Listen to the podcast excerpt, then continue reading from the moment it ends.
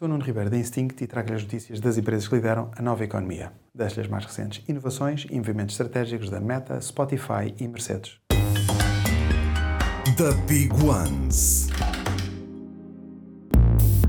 A Meta não para de surpreender nos desenvolvimentos em inteligência artificial. Agora está a trabalhar numa ferramenta de inteligência artificial que gera vozes. O Voicebox é capaz de gerar discursos a partir de textos e também de replicar uma voz com base numa amostra de apenas dois segundos.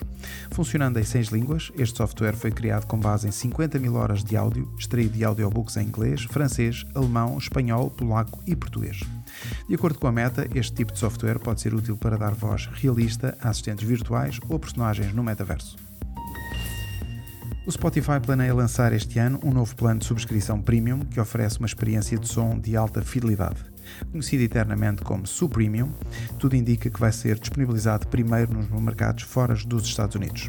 O Spotify planeia também alargar os benefícios do plano Premium atual para acesso a audiobooks, por exemplo, dando acesso livre a um número específico de horas de escuta ou acesso livre a um determinado número de audiobooks.